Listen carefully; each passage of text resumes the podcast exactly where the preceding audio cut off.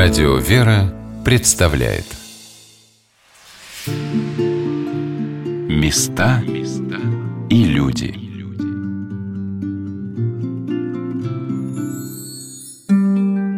Российское духовное образование, другими словами, профессиональная подготовка будущих священников и богословов, насчитывает не одну сотню лет – и если когда-то в духовное учебное заведение поступали в основном дети священников, то сегодня там можно встретить даже девушек. Чему учат в современной семинарии? Здравствуйте, у микрофона Ольга Королева, и мы отправляемся в город Смоленск. Уже в XII веке Смоленск был одним из центров просвещения. Местные князья хлопотали, чтобы народ не просто ходил в храмы, но и был, что называется, просвещенным – рос нравственно и разбирался в религиозных основах, а для этого нужны были грамотные пастыри. Так на Смоленщине родился и получил первоначальное воспитание киевский митрополит Климент Смолятич. А вот другой пример – преподобный Авраамий Смоленский. Он родился в середине XII столетия и был одним из самых образованных людей своего времени. Выдающийся проповедник, просветитель и учитель, он стал первым настоятелем Смоленского монастыря в честь положения Ризы Богородицы. Впоследствии обитель назвали Авраамиевой, а в монастырских стенах открыли семинарию. Рассказывает преподаватель современной семинарии, кандидат исторических наук, иеромонах Рафаил Ивочкин. Смоленская духовная семинария появилась у нас в городе в 1728 году. Она появилась э, благодаря стараниям епископа Смоленского и Дорогобужского Гедеона Вишневского из-за того, что в это время, несмотря на то, что Смоленск с 1654 года находился в московском государстве, все-таки в Смоленске наблюдалось такое явление вероисповедное, как католичество. И доходило до того, что смоленские шляхтичи, а католичество в первую очередь исповедовали польские шляхтичи, которые здесь остались жить после присоединения Смоленско-Московскому государству. Они начали тайно призывать к себе домой католических священнослужителей, отправлять э, католические богослужения, и даже один из смоленских шляхтичей э, принял э, рукоположение по католическому обряду. И епископ Гедеон желая повысить образовательный уровень смоленского духовенства и противопоставить тем самым образованных смоленских священников польскому духовенству, обратился к императору Петру II с просьбой учредить в Смоленске так называемую Смоленскую духовную коллегиум, как тогда называли.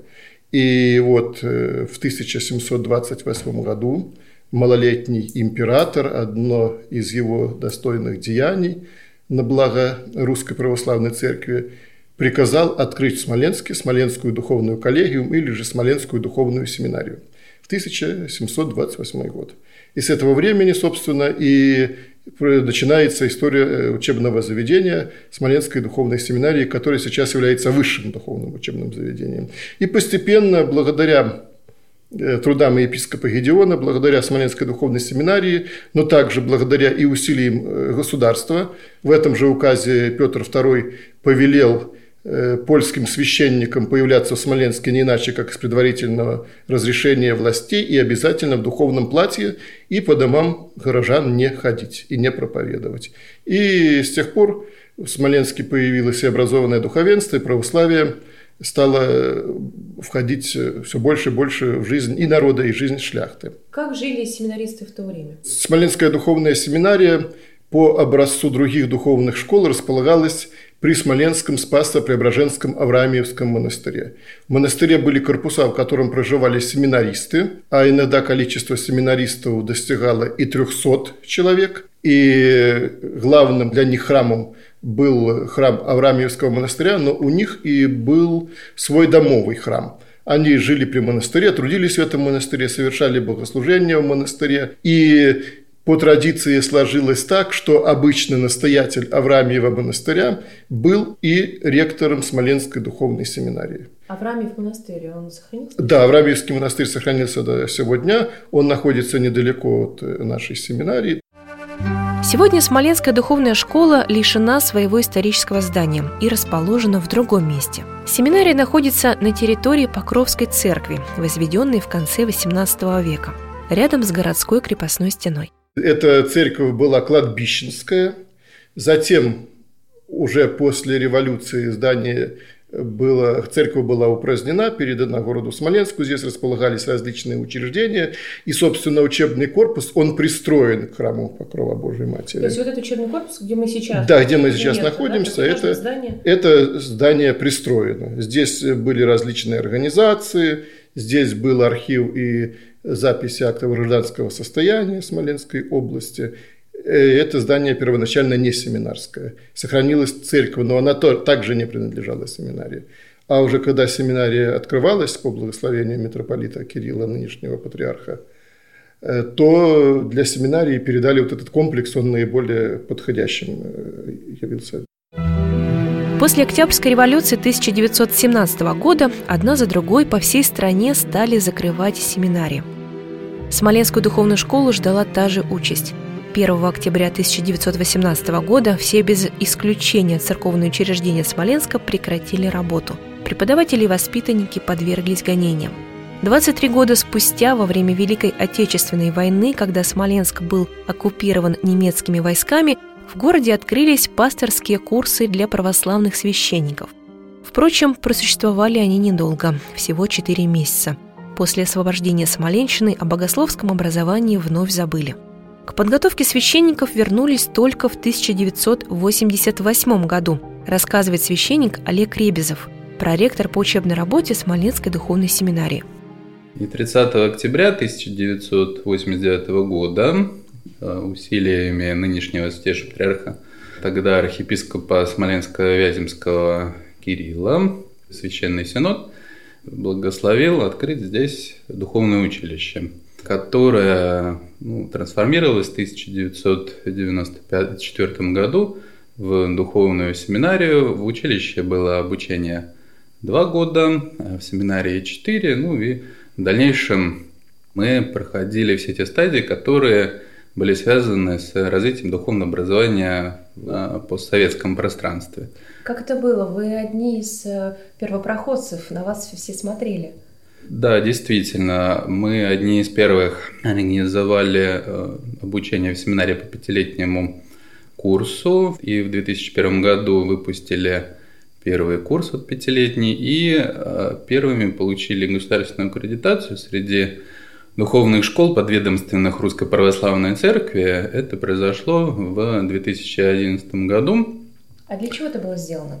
Дело в том, что еще очень давно, где-то в 2003 году, владыка митрополит Кирилл при беседе с тогдашним ректором Смоленской православной духовной семинарии протереем Виктором Савиком говорил о задаче, чтобы наши студенты получали диплом государственного образца, ну и, соответственно, мы бы подтягивались к стандартам государственного образования, потому что, к сожалению, во время советской власти духовному образованию был нанесен страшный удар, и э, образование находилось на очень низком уровне. Э, специально не брали студентов, не принимали в семинаре студентов с высшим образованием, пытались всячески а, как-то притеснять тех преподавателей, которые были очень высокого интеллектуального уровня, ну и так далее. Это в советское и, время. Да, это все происходило в советское время. И поэтому духовное образование в начале 90-х годов находилось на очень низком уровне. И вот один из э, таких э, методов или путей к совершенствованию духовного образования и какому-то повышению интеллектуального уровня – это вот получение дипломов государственного образца, потому что государство определяет определенные требования, ниже которых ты не можешь опускаться, ну ни при каких условиях.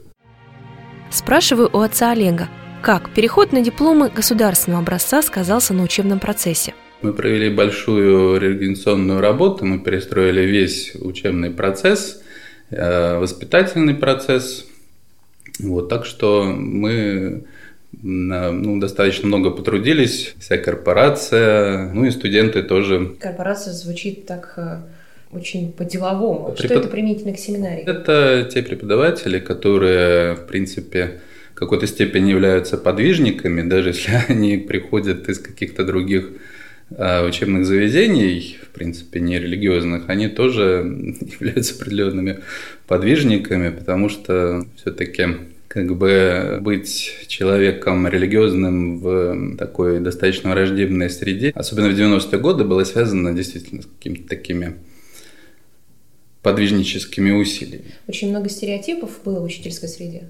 Было, особенно в 90-е годы, когда вот мы только начинали, было очень много стереотипов. Они потихонечку разрушаются, но все равно какое-то недопонимание и, да, так холодное, во всяком случае, отношение, оно сохраняется. Анна Михайловна Ильина – кандидат педагогических наук и преподаватель семинарии. На последнем поприще она работает с 2009 года и хорошо помнит, как менялась семинария. Беседуем с ней в одной из учебных аудиторий. Вы заведуете кафедрой э, гуманитарных и естественных наук.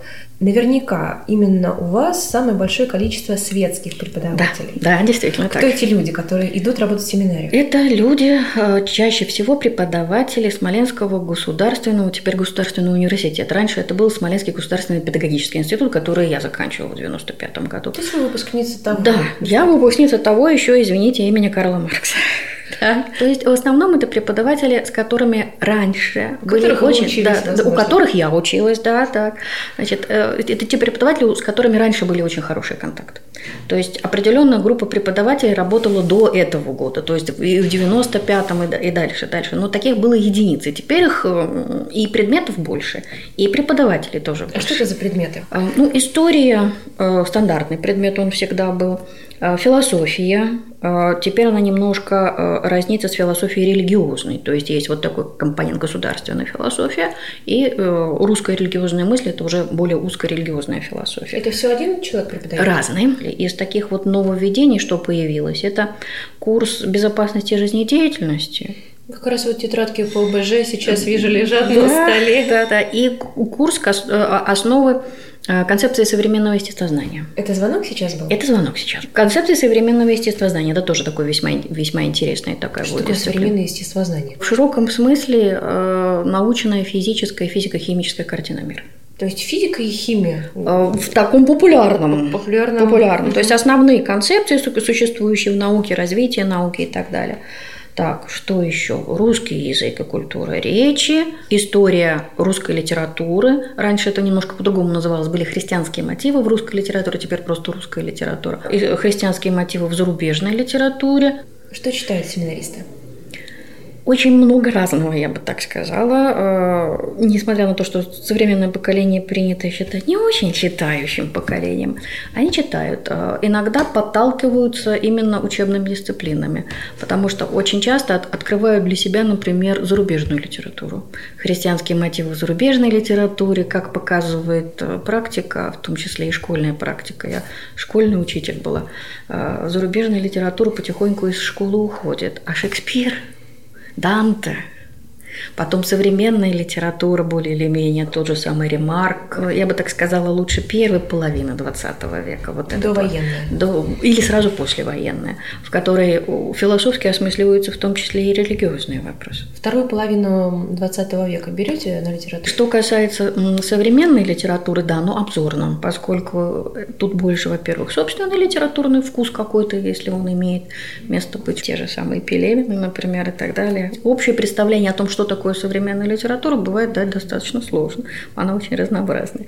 Вступительные испытания... Мы принимаем, согласно ЕГЭ. государственной ЕГЭ, это русский язык и история, плюс еще имеем право проводить э, вступительные испытания профессиональной направленности. Это письменный экзамен по основам православной веры. А потом собеседование с владыкой. И там уже человек и читает, и о себе рассказывает, в том числе вот эти вот моменты. Знание молитв входит в программу вот этого вот э, собеседования и проверяется устно, а знание закона Божьего, ну, скажем так, в таких основных моментах, это письменно.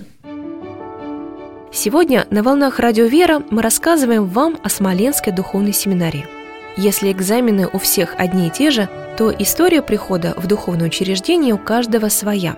Поэтому, беседуя с семинаристами, первым делом спрашиваю именно об этом – Я диакон Калининградской митрополии Черняховской епархии, а студент третьего курса Смоленской духовной семинарии Рыбин Михаил. Я сам а, родился в Петрозаводске, Республика Карелия. Мои родители военные, и вся моя жизнь развивалась а, в Калининградской области. Вообще ничего не предвещало моему поступлению в Смоленскую духовную семинарию, вообще в семинарию. Мой брат был первым, можно сказать, основоположником духовной стези в нашей... Старший брат. Да, старший брат в нашей семье.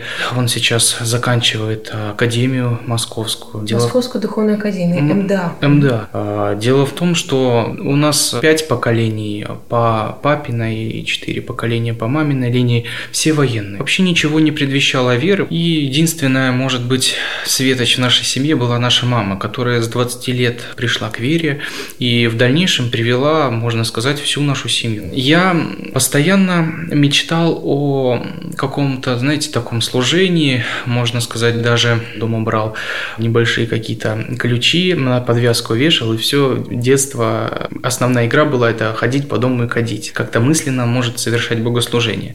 По этому поводу даже моя мама обращалась к моему духовному отцу, и он э, рассказывал, что ходить пусть ходит, и Евангелие пусть лежит, но главные моменты литургии пусть он пропускает, потому что Евхаристия – это самое святое, что может быть вообще на земле. Это причастие, которое у нас преподается во время божественной литургии. На евхаристическом каноне присуществляются дары, становясь из хлеба и вина телом и кровью Господа нашего Иисуса Христа. А ребенок, сам того не понимая, поступить может кощувственно к этому. Но существовал такой момент, я где-то примерно к 16 годам, я понимаю, что мне нужно определяться, чего я хочу в жизни. Я подхожу к своему духовнику, отцу Валерию э, Алексееву, который у нас проживает в городе Гвардейске. И, э, он говорит, поступай на среднее образование строительное. Я немножечко сомневался, но смотря на некоторые моменты э, жизни своего брата, я понял, что такое послушание, послушание родителям, послушание духовному отцу – когда получил диплом строителя-инженера, рассказывает диакон Михаил Рыбин, проблема выборов стала еще острее. Я вспоминаю, что мне когда-то нравилось служение, я подхожу к отцу Валерию, говорю, отец Валерий, а, вот я бы хотел поступать в семинарию, что вы мне посоветуете, как благословите? Он сказал, не зря вот как раз-таки мне пришла мысль такая, я тебя послал обучаться в, на строительное, потому что строительство дома, оно а, схоже со строительством человека, души человека. Основание души – это фундамент. Фундамент, какой в человеке фундамент будет, какой в доме фундамент будет, такой дом и можно построить. Если фундамент будет крепкий, то и дом дом будет э, крепко стоять, и как э, фундамент человека, человек будет крепко держаться за веру. Так что я, э, поступив в семинарию, отучившись, отучившись два года, женился. Третий курс, вы уже диакон? Да, диакон. Что для вас семинария? Для меня семинария. Альма-матер, дом, дом, который я приезжаю, и какие здесь беды бы не были, меня здесь ждут открытые, а, любимые мне люди, студенты, друзья и преподаватели. Атмосфера в семинарии уютная, я бы даже сказала домашняя. Учебный корпус сам по себе небольшой. На трех этажах компактно располагаются трапезные классы, актовый зал, преподавательская и кабинет ректора – в самой маленькой учебной аудитории всего 4 парты, и здесь без труда помещается целый курс, говорит выпускник 2018 года Ярослав Старовойтов. И добавляет, в его время на всех четырех курсах училось человек 40, да и сейчас мало что изменилось. Это ваша аудитория? Вы здесь учились? Я первый курс и заканчивал в этой аудитории, четвертый курс. Кольцевая композиция, в общем, получилась. Но у нас был курс, а, мы заканчивали в четыре человека. То есть, 4 человека? Да, нам хватало. Вы закончили в 2019 году? Да, летом. То есть вот-вот свежеиспеченный выпускник. Теолог. Теолог, оно по-любому несет за собой какое-то кто это? Что? Какой-то определенный стиль даже в разговорах о вере, о религии. Когда слышим что-нибудь такое не совсем ну, там, не догматично, мы такие, ну, конечно, поправляем, это же наша обязанность. А почему именно бакалавриат теологии? Я был не выцерковленный, но и учился в Смоленском промышленно-экономическом колледже, и я заканчивал, ну, учеба там была простой довольно-таки, поэтому было много времени на самообразование. Ну, где-то начал зачитываться книгами, ремарка много прочел, а потом думаю, почему я русскую литературу не читаю. Прочитал вначале «Идиота», потом э, пробило, начал дальше читать «Подросток», э, «Братья Кармазовы», «Бесы», «Преступление и наказание». И получается, что в этом вопросе я так повзрослел, поскольку ну, я был из обычной среды, и были все-таки какие-то ну, стереотипы в этом в отношении церкви. Ну, то есть Понимаете, я учился в колледже, то есть у меня какая-то вот такая социализация, то есть юношеский возраст выпал еще на те события с Пусси Райт, отношение к этому, статья об оскорблении чувств верующих, поэтому в каком-то таком резонансе всего, то есть ну, мы не обращали на нее, периферийно до нас долетала информация, и было такое отношение. Когда произошел момент, когда ваше мнение поменялось о церкви? Я просто закончил колледж, Например, просыпаюсь утром, мама заходит в комнату и говорит, куда дальше поступать. Я всегда думал на историка. Я просто вбиваю, вижу семинария, а я не знал об ее существовании. И подумал, а почему нет? Вы всю жизнь прожили с Да, такой... Не знаешь, что семинария здесь в Да, принципе, я есть. даже не знал, что это из себя представляет. Ну, то есть какие-то образы были. Опять же, больше литература. Там, если католическая семинария, то Стендаль, если православная, то Гоголь. Что-нибудь такое. Вот какие-то такие образы возникали архаичные.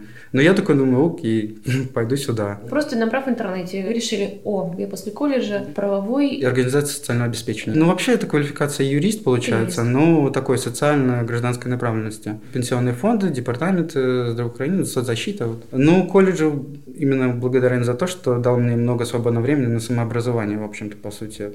То есть именно вот, вот это, это увлечение литературой, оно меня привело сюда. Ярослав проводит для меня небольшую экскурсию по зданию. Из самой маленькой учебной аудитории направляемся в библиотеку. Вот это самая красивая, наверное, аудитория. Аудитория номер два. И, по сути, это такой штаб библиотекарей после, ну, во время послушания. Они тут за- забивают каталоги. Раз, два, три, четыре, пять, шесть, семь. Семь огромных книжных шкафов. Вот до потолка, от пола до, до потолка книжные шкафы. Это здание, оно не, не предусмотрено для какой-то отдельного помещения. То есть мы экономим пространство. Экономить пространство по-семинарски значит поставить столы и стулья и читать лекции прямо в библиотеке. Семинария здесь стала после возобновления вообще семинарии Смоленске с 89 года.